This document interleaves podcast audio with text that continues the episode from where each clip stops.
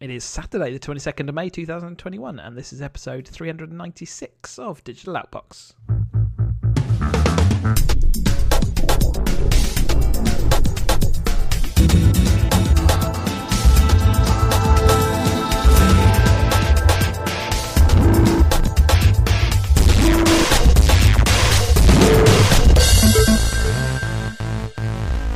Welcome to another episode. As I see Ian jigging along to the virtual theme tune, I am Chris, and uh, yeah, Ian in dancing mood today. It has to be done every time. Uh, I still, You know, it in plays my in my head as well. Yeah, Yeah, Dump, yeah, dump, dump, dump, dump. Oh, it's been a little while, but we are back talking at you about the latest technology news. And there has been some technology news since we last spoke. So let's get through it. Um, firstly, today, BT Broadband, they are going to be offering half price broadband, high speed, sort of fiber based broadband uh, to anyone on Universal Credit. Um, a, a good thing. It Uh, is. I yeah. think it probably brings their price of their broadband in line with other providers who already provide broadband cheaper. Uh, but yeah, it's it, it's one of those where I th- so I'm just looking at the cost. So average fiber is twenty five a month, and if you're eligible, Even that's amazing that it's dropped to that much, isn't it? It's Yep. you know just general. if, if you're eligible, you'll get it for fifteen pound a month, and you'll get around thirty six meg. Yeah. which is And- which is which is means it's- that'll cover you for four K and somebody gaming, and so yeah. This comes off the back of the government promising that you know this was going to ultrafast was going to be available to everyone by 2025. It's not happening. It's only happening to I think 85 percent is the latest figure. But this does take a bit of pressure off. You know, it is a it is a kind of vital. Uh, you know, uh, service to the house now, a bit like your water and your your heating and your, your you know whatever else your gas. Um, having a broadband connection, especially nowadays, is damn important. Um, and this, yeah, will hopefully ease some of that strain. Now, it's still a chunk of cash every month for someone who doesn't have a chunk of cash because they're on universal credit, but at least it is the right direction. Um, and and yeah, it's it. I guess the only problem is what happens when someone leaves universal credit. Um, uh, you know, it's it's one of those things. There's a lot of services and stuff that attach to having that status of being on universal credit. So getting a job at the end of that is going to be a bit of a shock to the system, I imagine. Uh, yeah, but uh, uh, as you say, it's a good step, and I think you know we've obviously we we're we're probably on the the small minority across the UK that have been saying for what 10, 15 years. I remember moving here. It was like you know the the broadband providers was a you know can I get all the services that I It's a buying decision. yeah. Um, but I think I think COVID's you know proven you know especially around education and working from home. You know the haves and haves nots. There's, there's the amount of people at work they stay in a great part of Scotland, but they don't. It's not not from a broadband perspective, and it's really limiting. It is it is.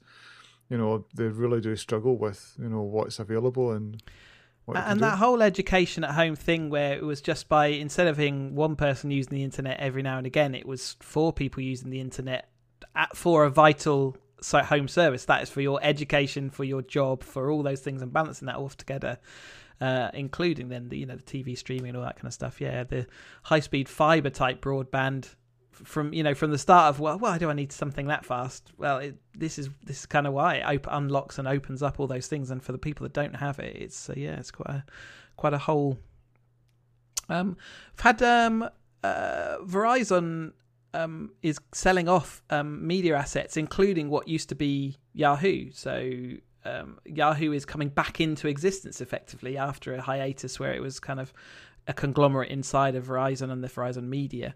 Um, and it's going to be branded. It's being sold off to um, Apollo, which is an equity firm, and they are going to bring back the Yahoo brand.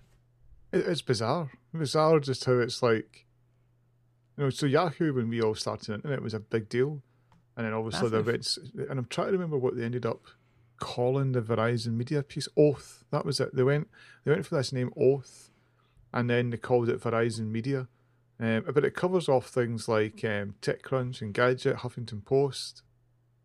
And it was Verizon's kind of big move into owning some of the media story and the media empire, and it was their kind of move into that. But it looks like they're backtracking away from that a bit. I guess it didn't either didn't move quick enough or didn't have the same effect that well the effect they were looking for. But It does sound like they've tried to straighten out actually Yahoo as a business. I mean, certainly their sales pitches, this is ready for growth now, but it's not going to be growing within our provider, which is why they're selling it off. Um, but yeah, it, you know, I was just thinking Yahoo was one of those massive internet firms, you know, along with AOL and all those kind of things. It was categorized search was its thing, and how do they sell adverts alongside that?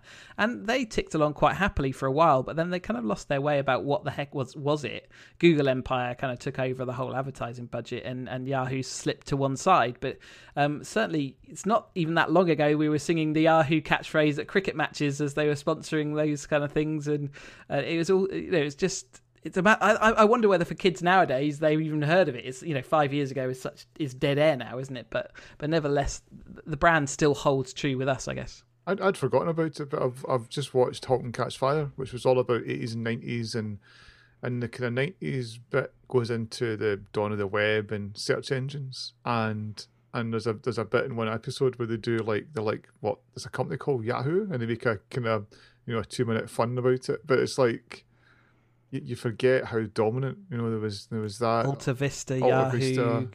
AOL, yeah. all those AOL Online, all those kind of big things that just Ask, Ask Jeeves.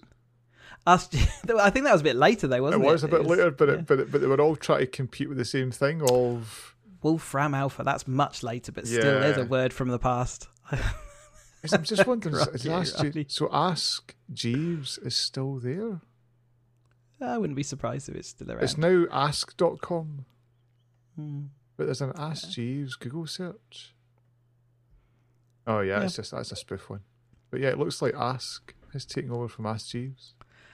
Didn't Ask go down that whole thing of there's a bit of human um, curation involved in that side of things? Which, if you was... if you watch *Halt and Catch Fire*, it's uh, the the much of this much of the fourth season's about um, algorithmic trying to um, you know you know look at the internet and somebody doing the human I'll put together a front page internet for you, and and we'll host some traffic there. It's and again the the Halt and Catch Fire. It's, it's I, I, actually really liked it. It's, kind of, you know, it was more the human bit that came out rather than the tech, but the tech kept you going another interesting piece on this. So Verizon Media sort of obviously coming out of a bit of a slump, and they've seen a rebound. So they're they're obviously trying to just consolidate their assets, and that's why they're getting rid of this. But they're interesting that they said that TikTok is is now a growing market for their news distribution, which is bizarre, and it's it's just. Uh, I mean, uh, there's big arguments around whole how do you pander to the kind of short form um, you know, or or is that actually killing off media and, and news distribution? But they're saying this is their key news distribution channel, and I'm like, how can you do that in six seconds? Is that pandering to the whims of a, a very you know short focused um, society nowadays? It, it's interesting you, you, you pulled that bit out. Sky News the other day, so there was um. Oh, you probably saw it getting shared on socials where it was um, Priti Patel was allegedly at a, at yeah, a yeah, yeah. an immigration raid and but it and, wasn't, was and it? it wasn't. And Sky News did it as a TikTok. So it was a guy as part of their team, and he went, "I'm such and such from Sky News," and he just did it in oh, green screened in front of the photo, and he was pointing to things and doing it very like a kind of just a TikToker at home. But he really landed the points in like 30, 40 seconds, and then that gets shared on Twitter, and just yeah. it's just interesting use of doing it. Whereas and you know BBC's not there doing that, and it just feels like some of these broadcasters are going to go in and say, actually, that's where the market's moving to for that generation. We need to we need to be there. It's the new John Craven's news round. Ah, but will they have the jumpers? Twitter has uh, expanded its Spaces service. We talked about Spaces uh, probably last podcast or the last one before that. Um, this was available. This is their kind of audio room, audio chat rooms, the real time sort of streaming of audio, so you can listen in and uh, maybe participate in kind of conferencey type things with people. And they've opened that service now up to anyone with uh, 600 plus followers. Um, their argument being that for anyone below 600 really offering these chat rooms isn't what these chat rooms are for. Is you know they're supposed to be collaborative events rather than just people chatting together. So uh, 600 is their cutoff um, but they've opened that up more widely and they've also highlighted it more in their sort of the, the twitter stream. So you'll be more aware that these things are going on. I've actually joined one um, just just to see how it was. And it was it worked, it worked as advertised. You were in listening to people and it's a bit like Clubhouse. Um, and they're all just, I guess, chasing that model because it got so much buzz.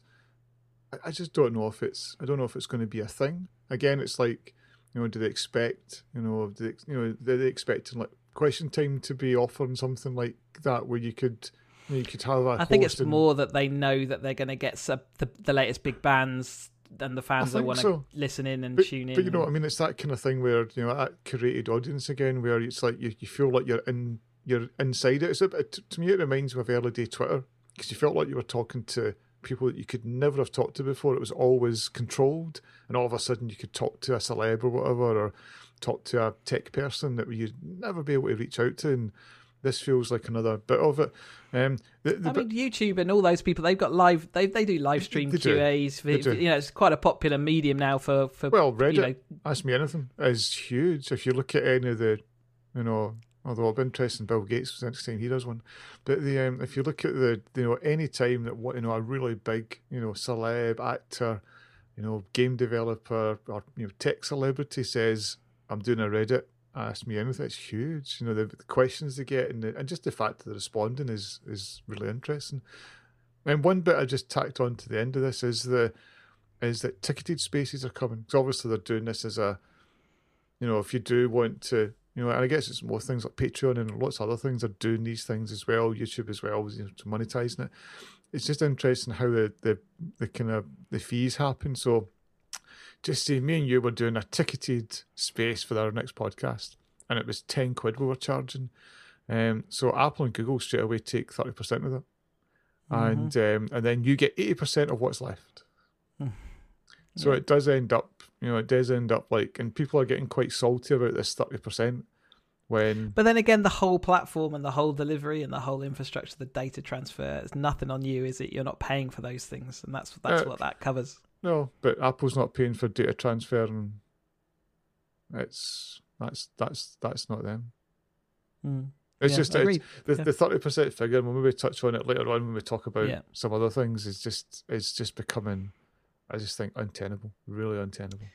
Twitter has also updated its reply prompts. These are prompts that it uh, pings up now um, if you are just replying or forwarding on uh, Twitter or tweets that maybe contain harmful language or algorithmically determined that these could be, you know, abusive or whatever.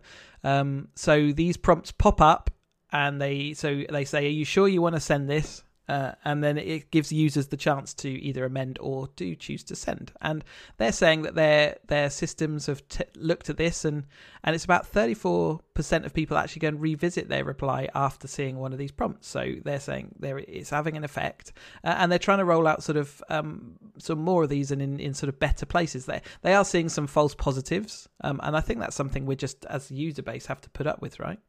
Uh, yeah, um, in, Scotland, it was sixty-two percent of people having to revise their initial reply. But anyway, the um, it, it's it's it's an interesting way of trying to tackle, you know, because because there is a lot of there's a lot of knee-jerk response, isn't there? There's a lot of like, oh, there's a lot Rah! of retweet and forget, you know, yeah. and just this stuff just gets absolutely flung around, and people like people don't really care what they're retweeting necessarily; they're just pressing a button. So yeah, to to actually have a little bit of um, uh, self focus, I guess, is, is good. Especially, I mean, the Priti Patel one's a great example. People wanted yeah. to believe that because it was yeah, like, of course they did. It, it, looked, fit a, it fit a narrative, didn't yeah, it? It looked horrendous with her little, you know, her little Home Secretary jacket on as well. It was just like, dearie me, that was. Um, yeah. I mean, it's still a photo shoot in a situation, so it's still pretty bad, but it, it, wasn't actually depicting what you think. But then again, there's plenty of examples on both sides of the, the fence about putting out oh, incorrect oh, imagery that, that, you know around the, you know the positives and the negatives. So yep. it's it's. Uh, it, it, I mean, it, ultimately, you're, you're right. People like to see what they see, and they'll read into it what they want to read into it. Um, but yeah, but uh, no, I wasn't. I'm gonna. I was gonna say something. I'm not going to. Right, Twitter TipJar is was another the, service. Was that was that the Twitter algorithm kicking in there just to see see before you see this, Chris? there was a prompt over my head and it said, "Don't send that." uh, Twitter TipJar. Um, you're allowed to tip people now for good uh, good tweeting. So basically, um, you'll have an option to give them some cash um, through various providers, depending on where you live in the world.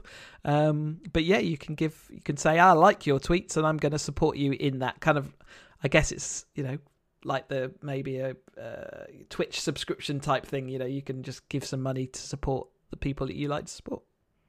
Uh, yeah, again, it makes sense. You know, you you've seen it with Patreon and a whole lot of other things where creators are saying, you know, I could do more of this if I could get, you know, lots of little bits of support from, you know, a user base. We've seen podcasts going down that route and um, certainly some journalists as well. So you've got things like Substack and, you know, all that subscription newsletter. So I think it just makes sense that the, because a lot of these folk will have the biggest following probably on Twitter already. So it makes sense to. I wonder if patrons the... worried about surviving this kind of because everyone is trying to chew into that market. Yeah, um, they're saying you know why go to Patreon, which is you have to create a whole new um, uh, you know set of users when you could just stay on this platform and do it there instead. I think the good thing for me is it feels like Twitter are finally starting to innovate again. They've been very, I think, quite stagnant, um, and it just feels like in the last few months there's you know, there's a bit of momentum coming out, and I don't know again if it is it a bit of competition. Are they just in a different place? Have they got beyond all the, I guess all the I guess the ire around things like Trump and banning people and managing that? It just feels like they've turned a bit of a corner and they're saying actually, here's some things that makes our platform a bit more positive. Talking of Trump, um, the uh, overview board has sort of said, um, oversight board has said, uh, there's the ban should not be lifted on Trump's account. So he's still tr- uh, banned after uh, a few of his Facebook posts were seen to be congratulating things like the the mob, uh, uh you know, um, attack of the Capitol building, um, and and his sort of statements, uh, provably false statements, and and and provably inciteful statements. So the ban still exists. Um, the oversight board said it shouldn't be lifted as yet, but they have said that it's up to the Facebook board to ultimately make this decision, and they should do so within the next six months. I think that's what they've been saying. Um, so yeah, uh, again, a whole massive argument around free speech and what is and is not allowed in this world, and and what platforms you can say things on, you can't say things on, um, free expression, all that, but ultimately, you know, we're going through an interesting time of redefining what and re- demarcating where where do we draw these lines on these new platforms which have reached that we never thought possible. Um, you know, even probably ten years ago. Um, you know what what you say has such a reach nowadays and can reach so many different people that you know platforms and, and methods that we used before just you know like if you if you posted to a message board, chances are it was going to see, be seen by a few thousand people. You post up on Twitter and it catches fire, it gets seen by millions. You know, it's it's such a it's a very different and moving thing. We've said before, you don't want to be the Twitter story of the day. You know that that you know the like the guy at Robin Hood Airport, you know, years ago, or you know somebody just says something, you know, a bit inflammatory about somebody and then it gets you know shared everywhere and well you remember that scientist who was he he made a uh, I don't know if it was a joke or, or whatever but he made a statement about women being emotional and it was completely misconstrued and he lost his job and he lost uh, you know he, the whole of twitter went against him um, and and and it turned out in the long run that it was nothing of the sort and it was completely misconstrued. It was just people reacting to something uh, viscerally a bit like the the Priti Patel image or whatever you, you like but so it, it's really quite dangerous as well that mob mentality when no one pauses to stop and think. I, I agreed and i think that's the you know i don't think any of the any of the early you know, social, you know, network pioneers saw that, you know, saw that future. Um, and that's what they're all trying to now, I guess, not fight, but they're, I guess, they're trying to do enough to avoid government regulation of the platforms. You know, we're doing enough to control it, and that's when we're into this, you know, right wing, left wing, you know, debate at the moment iOS 14.5 comes with um, app tracking, the ability to disable. It, app tracking is disabled by default. You can opt into it. Um, and the analytics uh, early doors, but they're coming in and saying about 4% of people. Um, I think globally it moves up to about 12%, but of users have opted into this. This is where Apple allows you can define whether you you give away it's a it's a kind of random unidentifiable token but it tracks you around apps so that people can market to you based on your activities um, and people are not choosing to opt in so the you know, loads of advertising sort of platforms do not have unique data to work with. They are just delivering up generic ads, and that obviously devalues their offering because they cannot advertise to the people they want to reach without just doing blanket adverts, which kind of is very old school in nowadays. But it's it's again it's the whole privacy versus um, you know, um, business almost. I guess it is privacy versus business really in this case. Um, what where's the right line? And you can see why people like Google opt people in automatically to these services whilst allowing them to opt out because uh, the actual opt take take on take is so low, four percent. It is, an Apple don't base you know much of their business on ads and tracking. You know, unlike Facebook and Google, and so interesting because Facebook have always been against this, and the latest versions of the app, if you're opted out when you launch the apps, it now there's a little pop up talking about if you don't opt us in, then well, we're, we're probably going to have to charge you for Instagram and Facebook. You know, so mm. it's almost like dangling the keep keep it free because you want this to be free. Um, and I, I just can't see a world. We've talked about it. I mean, one of the things I deliberately didn't put in because it's still rumor is that you know Twitter's talking about a monthly subscription service where you can, um, you know, maybe have extra you know privileges on the platform and again maybe access to services yeah like like with the rooms we have talking about or meet whatever um yeah. below your 600 maybe you get those as extra services and i've always said for for instagram you know let me let me pay for an ad free one because the ads on instagram now are horrendous are, and YouTube as well. They're just um, they're oh, ramped YouTube, up to and YouTube dialed up to ten at the moment. And it's about to get worse. So the new terms, yeah, but they've they now can monetize anyone's videos, yeah. even ones that aren't partner programs. Yeah. yeah. so we're going to see adverts, and some of the, I mean, some of the YouTube adverts. I, I, I, slightly off topic, but the thing that irritates me so much about YouTube is every time you launch an app or a page, it pops up with a free trial, free trial, free trial, free trial, free trial, and you're like, yeah. I mean, it's I've no, I don't, I've seen something so aggressive. You know, yeah, and more. Uh, say more of them now. Say more of the adverts they're shoving onto the service now are like the twenty second unskippables as well. So you don't have that skipping choice anymore. So they're slowly over time, and it's also pre, mid, mid, mid, and then post roll. It's this. There's lot. It's it's getting to that more traditional advertising. But anyway, it, slightly off topic, but nevertheless, what I was thinking around this, these tokens and this, like, there are businesses out there and they do have products, and there are consumers out there and they want some of these products, and I guess the whole thing here is who has control over linking those two things together. Like if you're a small firm, you don't want to spend hundreds of thousands of pounds on a national advertising campaign to reach the four people that actually want to buy your product. You would like to be able to reach them, and that is kind of what ultimately that's what tracking data and user analytics does. It allows a business with a product find users that they think will like their product and advertise them directly. That's kind of the, the efficiency of it. And in that kind of scenario, you can have really good win-win situations where, yes, the right consumer is getting it, they're getting an offer, therefore they want to go and buy. They've got a product they wanted, uh, maybe at a cheaper rate. So there you go. That's the kind of win-win. Um, but equally, you give up. And you, the amount of tracking we have nowadays is frightening when you look into all the data points that Google has access to it knows where you are from Google Maps and your phone being moved around. It knows where you've been. It knows what you've bought through Google Pay and all transactions. It knows uh, what you're looking at because it's got all the search results. It knows where you're buying things because it has hooks into all the shipping ser- uh, shopping services and stuff like that. So so you know the reason for capturing all this data is to you know to advertise to you. Um, but equally they, say where where do we draw that line? It's such it's such a complicated piece but fascinating one all the same.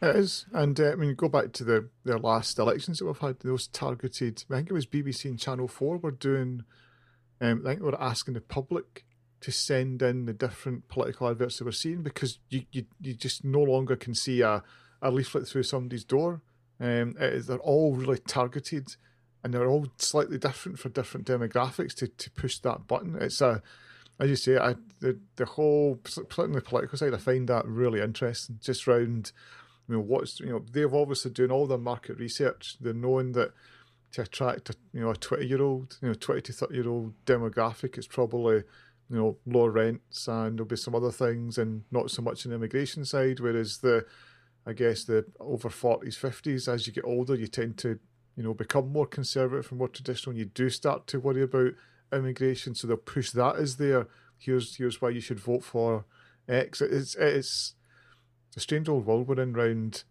that if you think of how costly adverts used to be and mass leafleting, and now um, and it is a different cost, but the digital targeting and the the kind of way they can know that this is getting to the people we want to get to, it's huge. So this, I think this is going to have ramifications, not just for businesses. You know, it's it's going to reset. I think some of our campaigns again.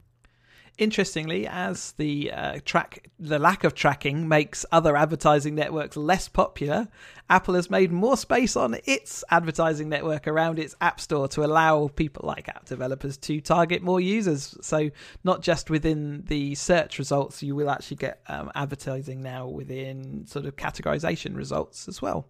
Um, so, yeah, so some cynical minds would say that the two things are linked, and no tracking now makes Apple's advertising more important inside the App Store, and they've unlocked several different new areas in that. Yeah, yeah. This this doesn't this doesn't land well with me at all. Just, just because Apple, and again, there's another, and again, I'm kind of kicking myself that I never put it in. There's a whole story came out through the week from New York Times around how Apple have basically ceded the encryption keys for iCloud in China. Um, so although they'll stand up and say we protect your data only in certain countries, only in certain places, only if the politicians actually don't have the power to say we'll stop your business, which which you know China could pretty much shut Apple down right now if they wanted to. Um, and and again, I think it's been a it's been a tough couple of weeks listening to some of the crap they're saying on this Epic trial. It is amazing some of the stuff that's come out. Um, so Tim Cook last night um, said that he has no idea, and it's not a metric they capture whether they make money off the App Store, but we probably do. And you're like, he is the guy. He is the operations guy that, that is down to the dime. Can tell you. Everything. Yeah, it's it, it's not a realistic statement, and it no. sounds more like if the the reason they don't know is because they know they're damn well making a load of money out of it, and they're not willing to release that information, and they don't want to know it so that they don't have to justify it. Some of the stuff last night, I mean, the, the and what was interesting, the judge probably skewered Cook more than the Epic lawyers, which was an interesting. It was almost like the judge had said, "Enough's enough. You are you're just, you know, you are the ultimate corporate, you know, lawyered up, rehearsed. You know, I will give you my answer, and you can't, you can't demonstrably prove if I'm, you know, telling the truth or not. It was some of the quotes were horrendous. You're like, no way, not buying that for one minute.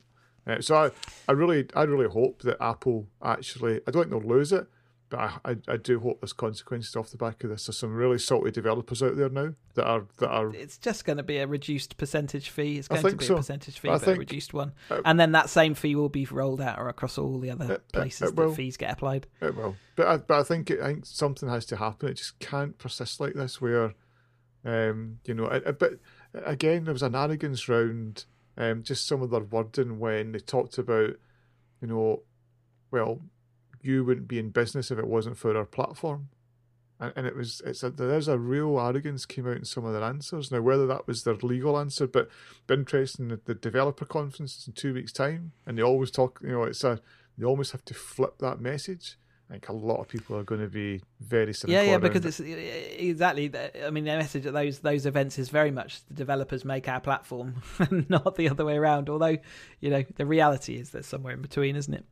Um, but you know, good news is the, they've added motion control cursor with assistive touch to um, their Apple Watch, um, which previously for people with mobility issues or um, other disabilities would uh, would find it hard to control. But this is now um, sort of brought that uh, into the remit of yeah, with this is we're going to make it easy for those guys to to use. The the video on this almost, you know, defies logic because you're seeing somebody. So so I'm wearing the Apple Watch on my, my left hand. By clenching my fist, I can control it, and by pinching a finger, I can move. And then there was a cursor that can appear on the screen, and it was it was damned impressive demo, and if that if that lands reliably, it's like wow, what a it did, it did trigger other things, and, and there was a there was a whole number of announcements. So it's things like, and this was all around Global Accessibility Awareness Day, which was which was last week, um, and there was things like um, you know support for hearing aids. So you can you know if you've got a particular type of hearing aid, you can apply across the Apple range of products. You know certain different you know noise gates and all that good stuff. Um, voiceover of, of, of different areas, um, but also doing things like um, bringing in a background noise generator. and, and and it was interesting. The things that they showed here was a typical WWDC type. Here's all these great things we're doing, which does make me think WWDCs are going to be absolutely packed with with stuff, or they're just going to say it's an hour. They seem to be trying to target an hour for these slick videos. But but again, if if you've not seen it, it's a little two minute video of this of this demo of this motion controlled, you know what, and then and then because everybody's been talking about AR with Apple, you're like, is this come out of all the research? I'm guessing there's going to be a if you've got a pair of glasses on, are you just using hands to interact? So very very very interesting. They've also added a lossless audio to Apple Music, and that's going to be at no additional cost to users. So, if you were worried about the bits and bytes you were missing from your music, you can now go and get those bits and bytes added to your subscription. However, if you've got AirPods Pro, you won't be able to listen to lossless. if you've got AirPods Max at 550 quid, you also can't listen to lossless. So there's a real and, and and what what amazed me and a couple others last week was when this so when the lossless news came out, you were like, good because Tidal charges for it and Spotify were going to charge extra for it, and you're thinking, well done, Apple. Um, but then none of the hardware works, and and you've not got a headphone jack anymore that I can just plug in a set of headphones and take advantage of this. So it all felt a bit, well, what's going on? And then it turned out the HomePod Mini and the HomePods don't support it either.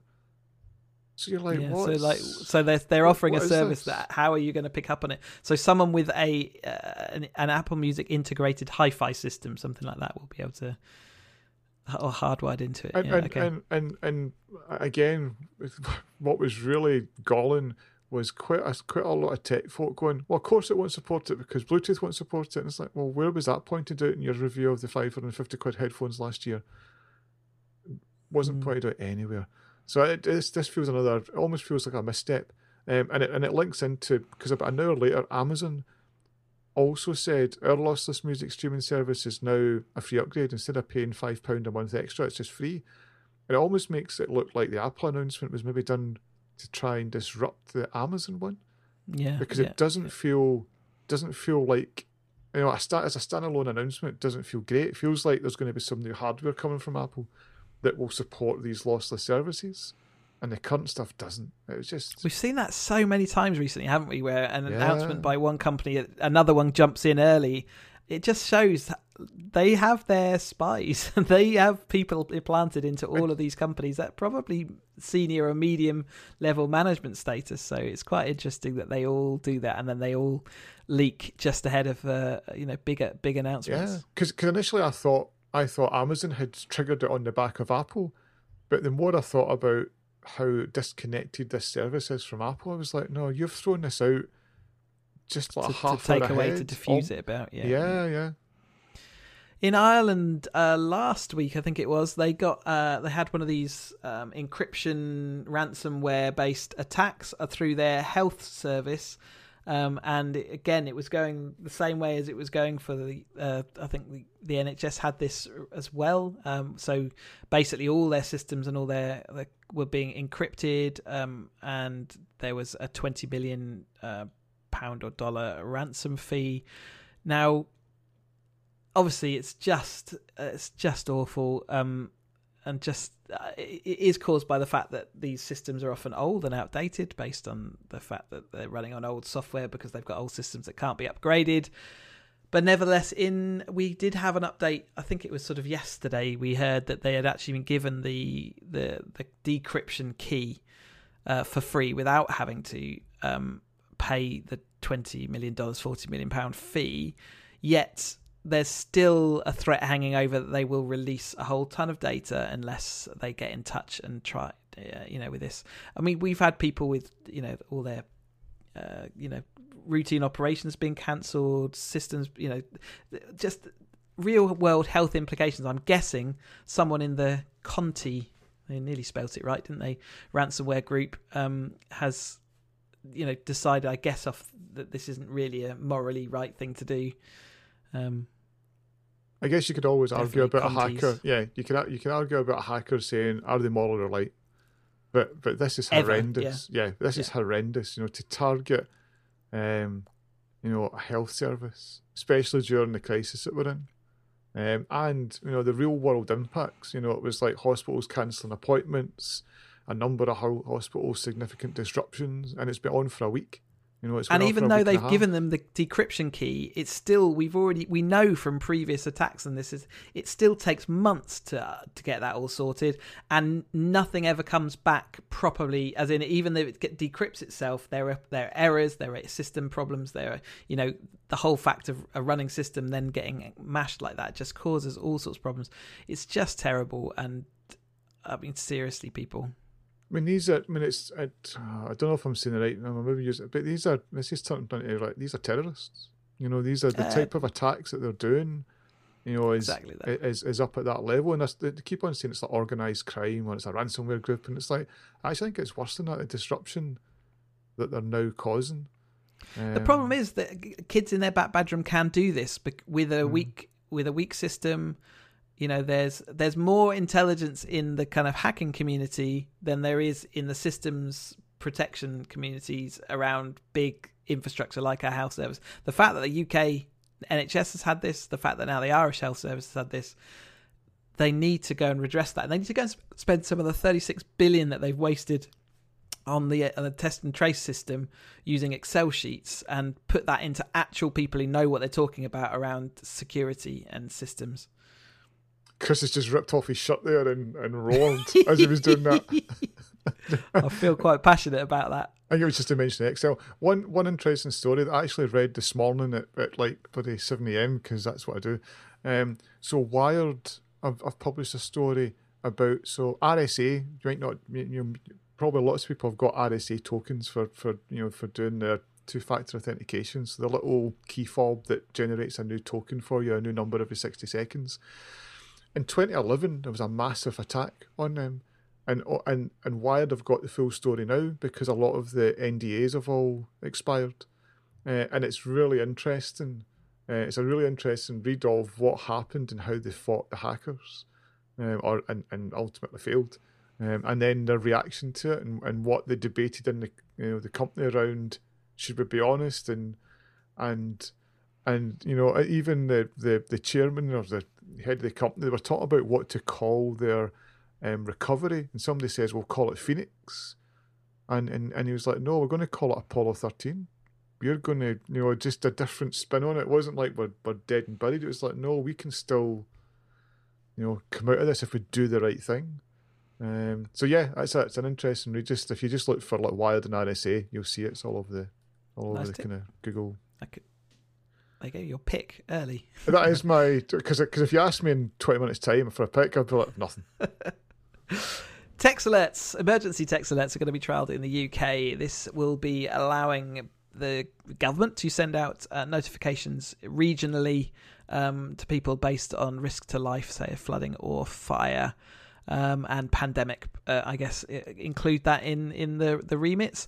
This is going to be anonymous type, single use type system, so it is based around where you are rather than um, what and who you are, and it will give you the information, um, which I, I, think it's been a part of disaster movies for ages that TVs, radios, and then your phone will go off to tell you about impending asteroids that are going to hit us. That's probably why they They've probably got an asteroid they found. They need to do this text system, um, uh, and uh, yeah, so they're free to receive and the Odie issue will be about abuse. A bit like when the BBC decided they would send out high uh, priority alerts for news, breaking news stories, and then they sent out things about Kim Kardashian, and everyone from kicked off because it was just abuse of the notification system.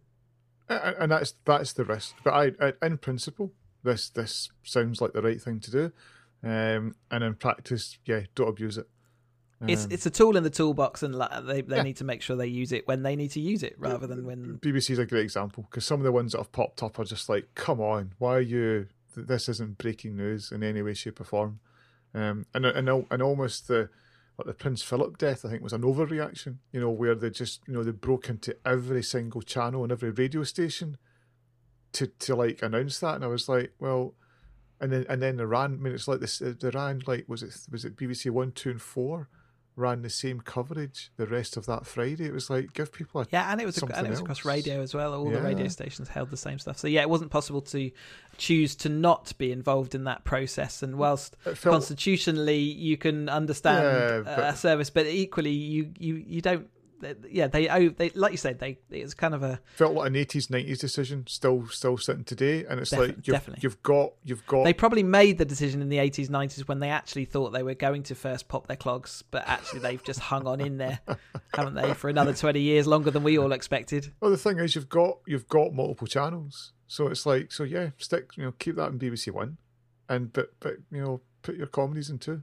You know, give somebody and ultimately it was i know it it was the, the king uh, a non you know the a non-ruling king who died not the queen the ruling monarch. So yeah it did feel uh, well yeah i could fully understand why as part of our you know they are part of our national makeup. Um it is it's important news globally but it's not I think everyone agreed it wasn't for every single news channel on every single thing.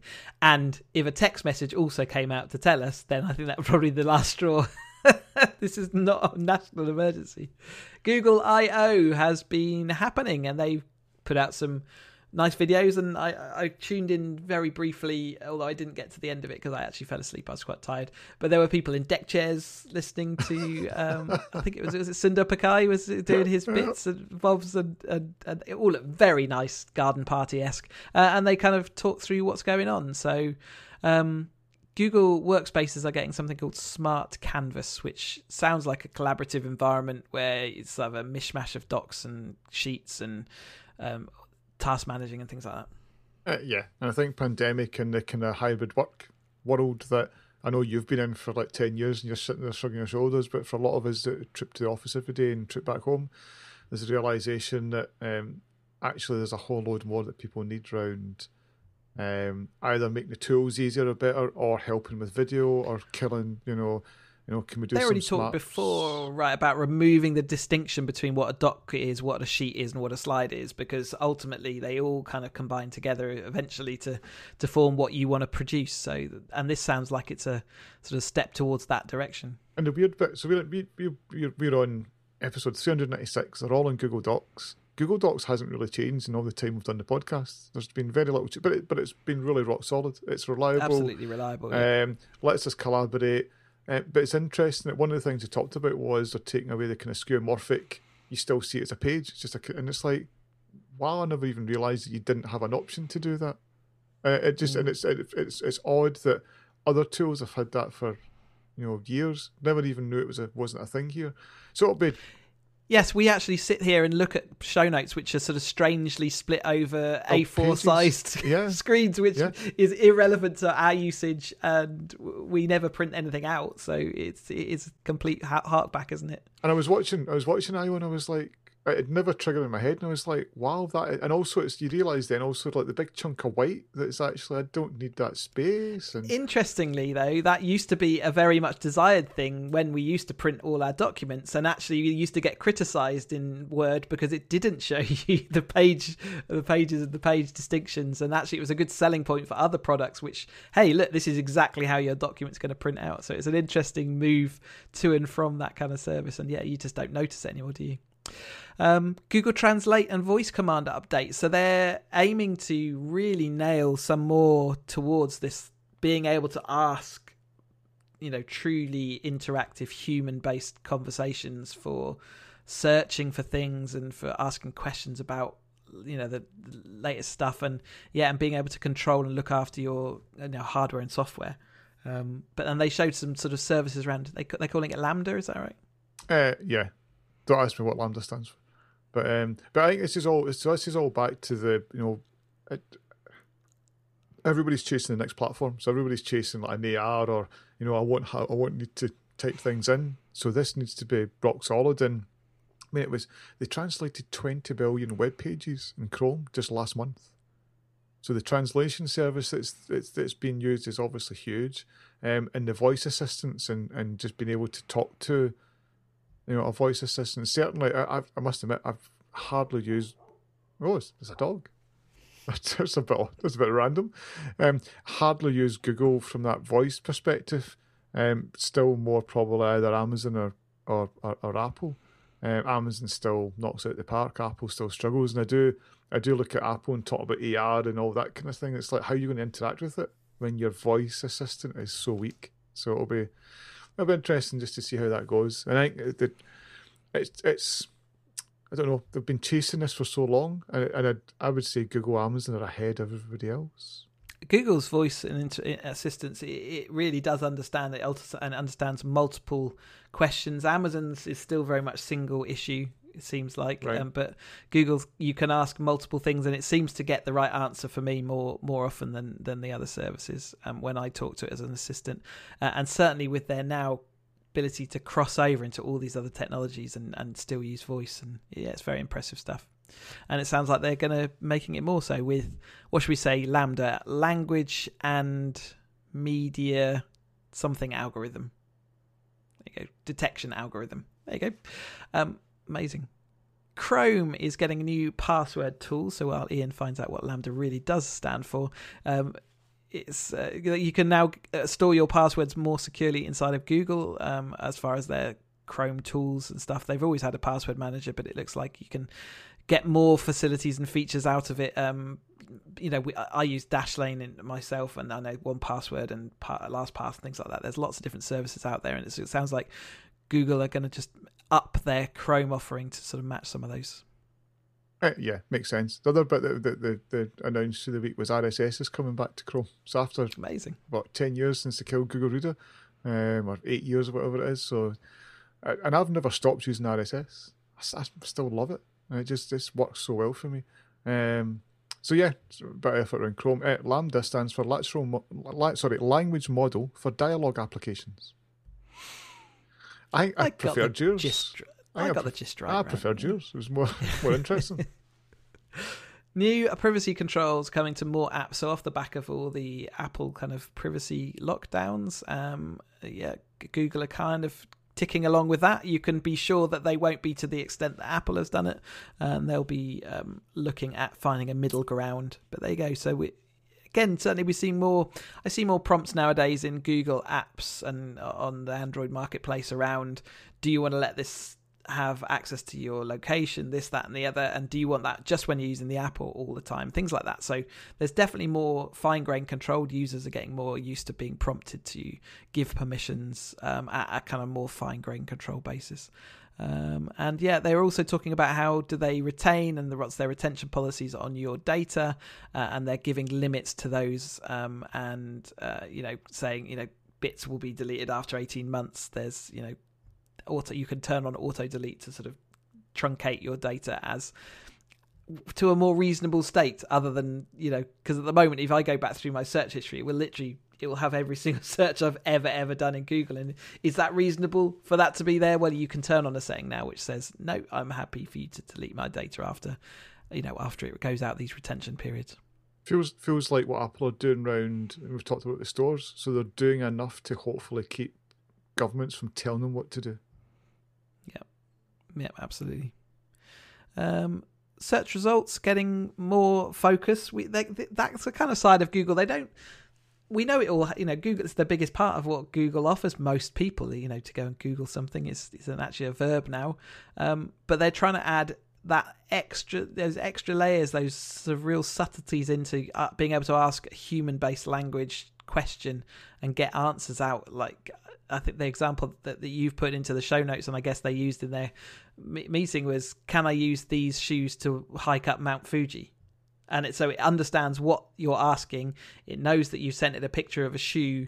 It goes and finds that what that shoe is. It identifies the make model, goes and finds the associated information about what that shoe is used for, uh, and then can come back with an answer to tell you yes or no.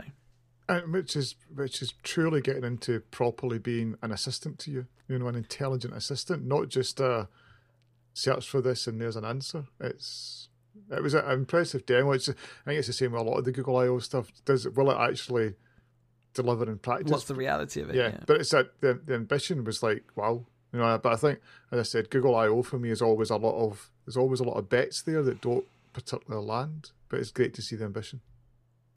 Yeah, absolutely. Yeah.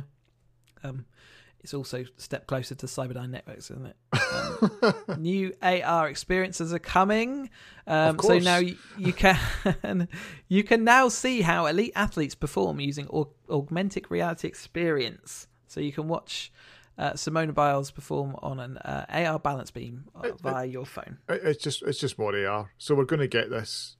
I, I think you know between Facebook and and you know the Oculus platforms, what they're doing um, Google and Apple focusing on, you know, what comes out of phones and apps. Even Snapchat's got new glasses out this week that are that are more AR focused, um, and it kind of flows on to the next one. So there's a um, Google Maps getting some new features, and again, it's all about what you can see in the you know that augmented view. How how do we help you navigate your world? So we've had um, live view for a long time now, and this is now going to be adding all those data layers so that you can literally pan around and and see you know, in that kind of very minority report sort of, or, you know, whatever, it's just everything's highlighted and, and overlaid on top of what's there so you can actually see. Uh, and they're also adjusting it so it's real to life as far as it'll give you daytime, nighttime, and uh, will also tweak what it's showing you based on time of day. So maybe at lunchtime it's going to highlight the sandwich shops and Greggs. Let's say Greggs. uh, or maybe in the morning it might highlight a coffee shop, and and you know in the and and in the evening and it Greggs. might go to more restauranty sort of thing. You know, and Greggs. Back to Greggs. Yeah. Always Greggs. So yeah, so that yeah, again, interesting times. The the maps one always always tickles me. I just think that's the potential there is great because it. I think every day there's always a kind of I need to go to a map for something or look for something. If you go to a new place, just particularly like London or a city where you're maybe not familiar. How long is it before Google Glass comes back? Because ultimately that is long. the ultimate incarnation, and I think people are being more accepting of it now. I think in the next couple of years we're going to see it. You know, so the Snapchat ones are starting to look similar to what we've seen before, but obviously a lot more smarts in it, and it's what Apple seem to be, you know, building for, and Google.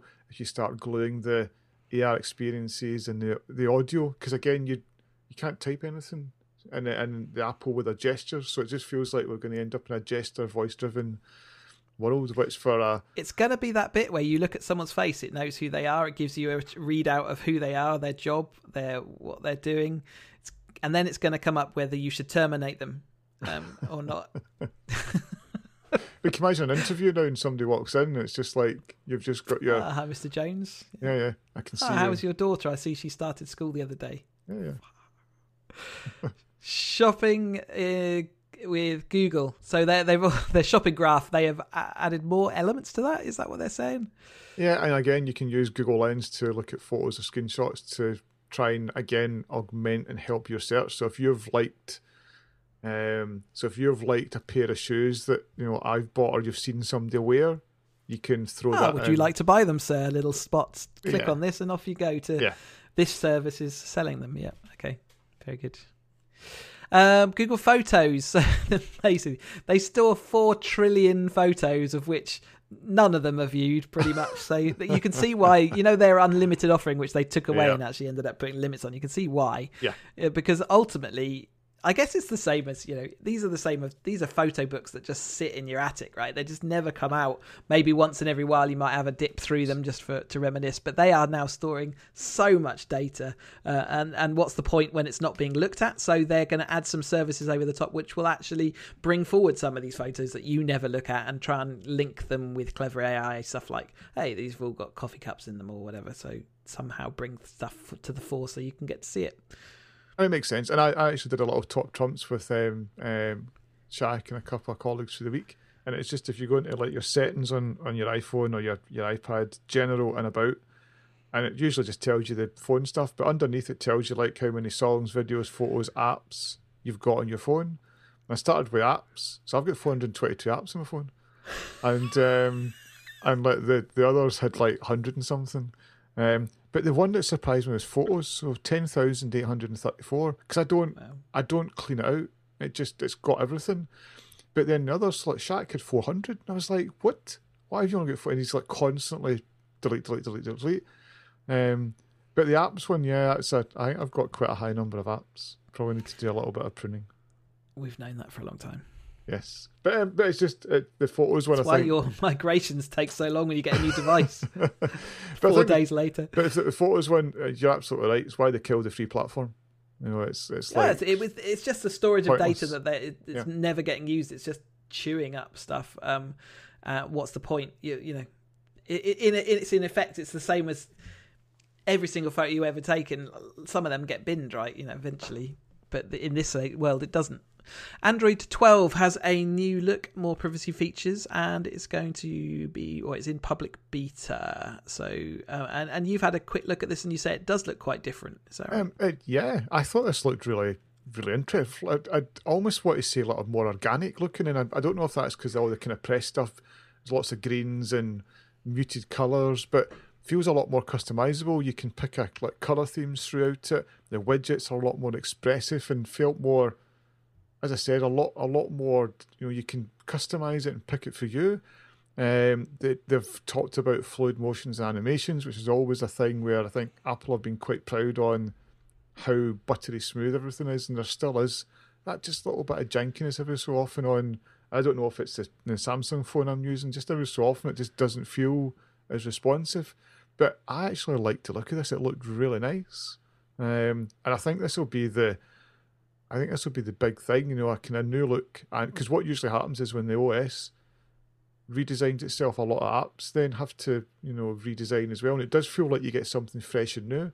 You know, it's like a if you just get an OS upgrade and it's like, well, here's a new privacy feature and here's a new notification, you're like, so what? But when you get a new look and feel, it's like, ooh. So yeah, I actually thought this looked really, really nice. Uh, they've also going to build. Well, phones are going to be basically your TV remote control. Also, going to be having Hmm. wireless access to Android Auto, which is becoming more pervasive. Uh, and even in some f- in some situations, your phone can be used as your actual car keys. So, um, Yeah, so that starts with BMW. Uh, yeah, and Apple had done the same last year, so they'd said you could use your phone. I think it's your phone in combination with your watch as a, and again it was with BMW. Mhm. So Uh, Google Wear OS has teamed up with Tizen um, to this is their this is um, wearable operating systems. So the two have kind of combined together now to give a cohesive overview. That was um, was it Samsung's Tizen? Yeah, it was. yeah, Um, so Samsung seemed to be developing that because uh, I, I don't know whether it was Wear wasn't good enough or they just were felt threatened by Google's power. Um, but yeah, so it's kind of merged together, and they're also bringing Fitbit type stuff into Wear because they bought Fitbit. Um, so, an interesting direction. See where it goes.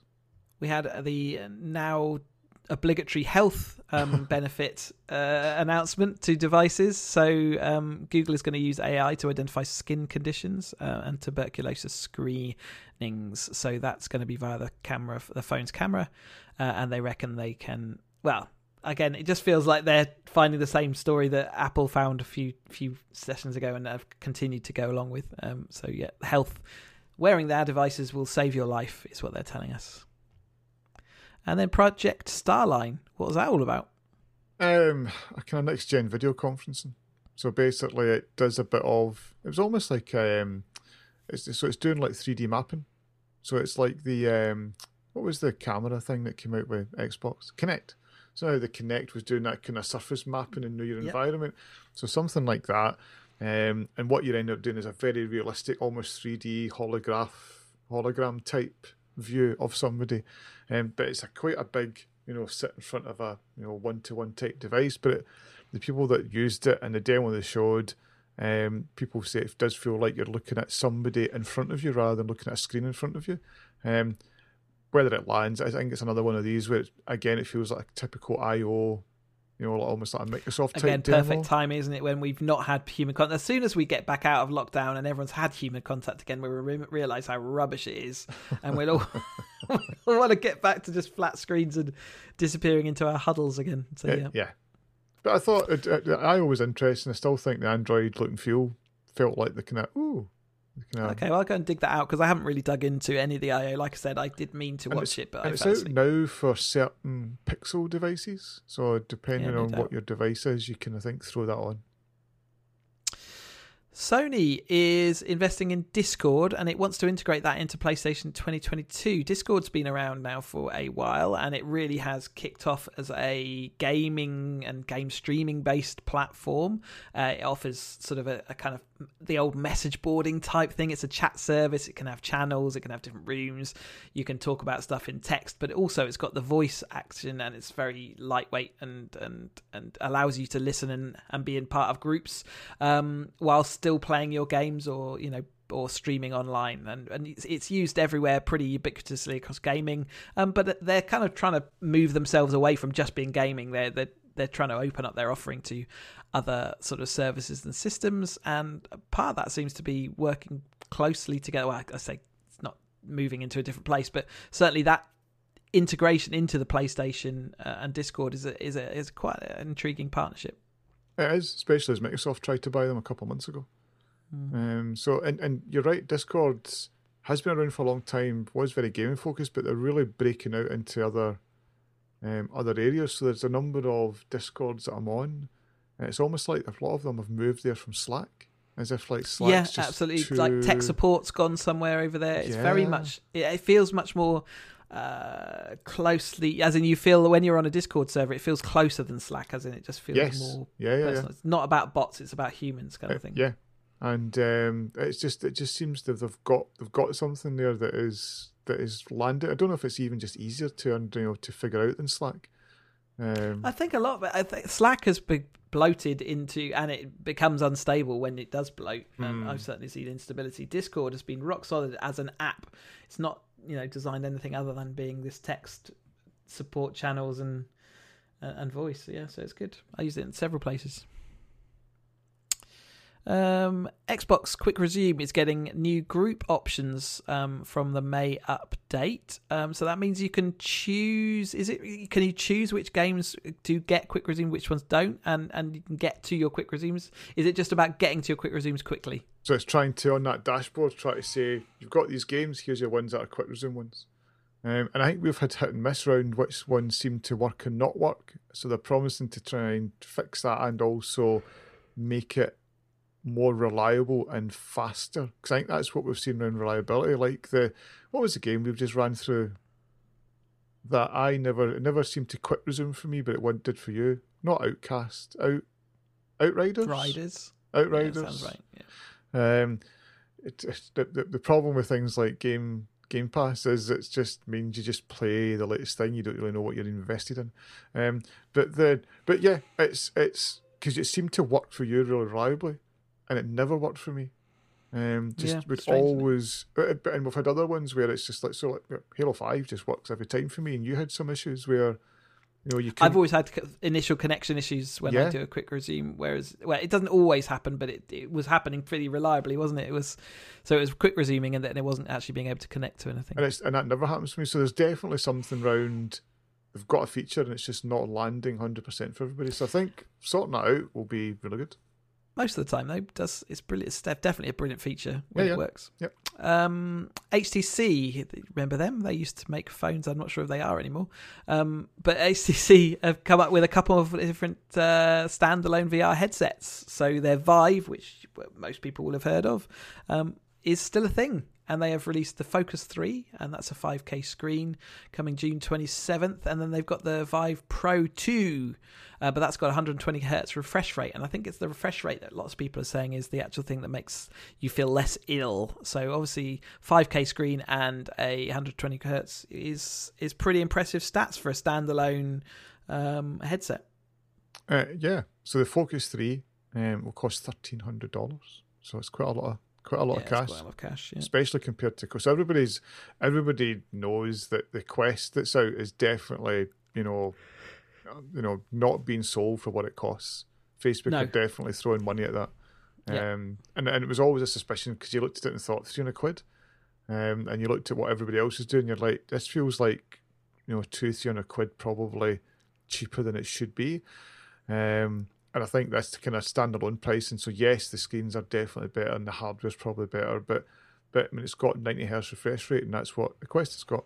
Um, yeah. And the Vive Pro 2, as I said, 120, you know, is is quite a quite a decent refresh rate. Um, And I guess that's the question for consumers: is why wouldn't you go to the Facebook one and, and have all your data scraped, um, than go to an HTC when you've got to spend double the price on not double the stats and probably less support overall, or rather, it'll, it's probably got the same support. I mean, I'm guessing at that, but you know what I mean. That the infrastructure around it, it will be bespoke to them. eh, yeah, but yeah, couple of couple of new products, and they look big beasts as well. They look quite chunky monkeys, um, which again is another challenge for sticking that in your head for any more than an hour. Will probably feel quite tiring.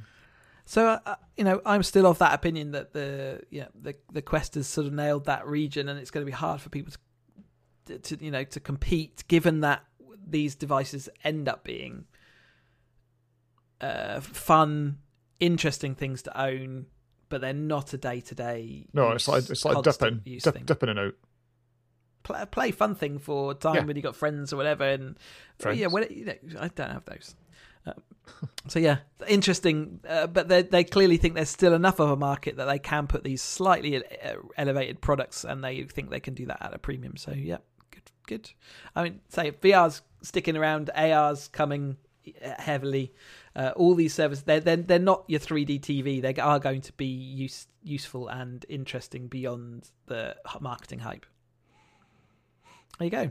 So we've already had our pick, which was to go and Go and Google something. So, so use, use Google. other search engines are available. But have you got anything else you want to raise at this point, or are we going to call it there? I, I think call I do have an AirTag now, Ah, so um, and and that that that does work as advertised. You're part of the mesh. I, I do. I'm quite tempted to post it to myself just to track it through the postal service. So I might do that Ah. at some point. just just So you, yeah, to see how see how covered you are on the routes around. Yeah, Yeah. interesting. yeah. That would be an interesting experiment. I'm sure other people have done it though. Uh, they probably have. Um, so yeah, I, and I, I don't just want to post it like next to me. I want to like you know. I you I you always wanted to send it somewhere that then they can get sent back and just see. The Oh, I could send it to take. you, and you could send it back. There you go. Ah, that's intriguing. Yeah, I might do that. So, No Apple devices in my household though. Uh, but exactly. So that then we'll get to see what happens. Fidelity. Yeah. Or I could just keep it. Um. I, uh, well, it's fine. I didn't buy it, Oh, fair enough. so it was a, it was a small gift. So it was like um. So yeah, because I, do- I do struggle with the where will I really use it. digitaloutbox.com for all of your googling and interesting postage requirements info at digitaloutbox.com if you want to email us twitter is digitaloutbox i'm on twitter as cheesy uk uh, racing antics all get posted to academyracer.co.uk ian you are Um, IanDick.com. Just go there. and that has a list of everything I think so. um, that'll- it, it'll do Oh, dear. uh, thanks for listening. Go. It says in my show notes. Um, anyway, we will uh, talk to you again relatively soon. The scheduling is obviously a bit janky at the moment, but we've got some good events coming up. We've got um, There's two biggies. WW build, if we- build, build next week. Um, and then WWDC is a couple of weeks away, and then E3 kicks in. There you go. Boom. Three events that we loved hearing the news on for all of them. So it's great. Yeah. So we will talk to you when we can talk about those things. Speak soon. Bye bye. Bye.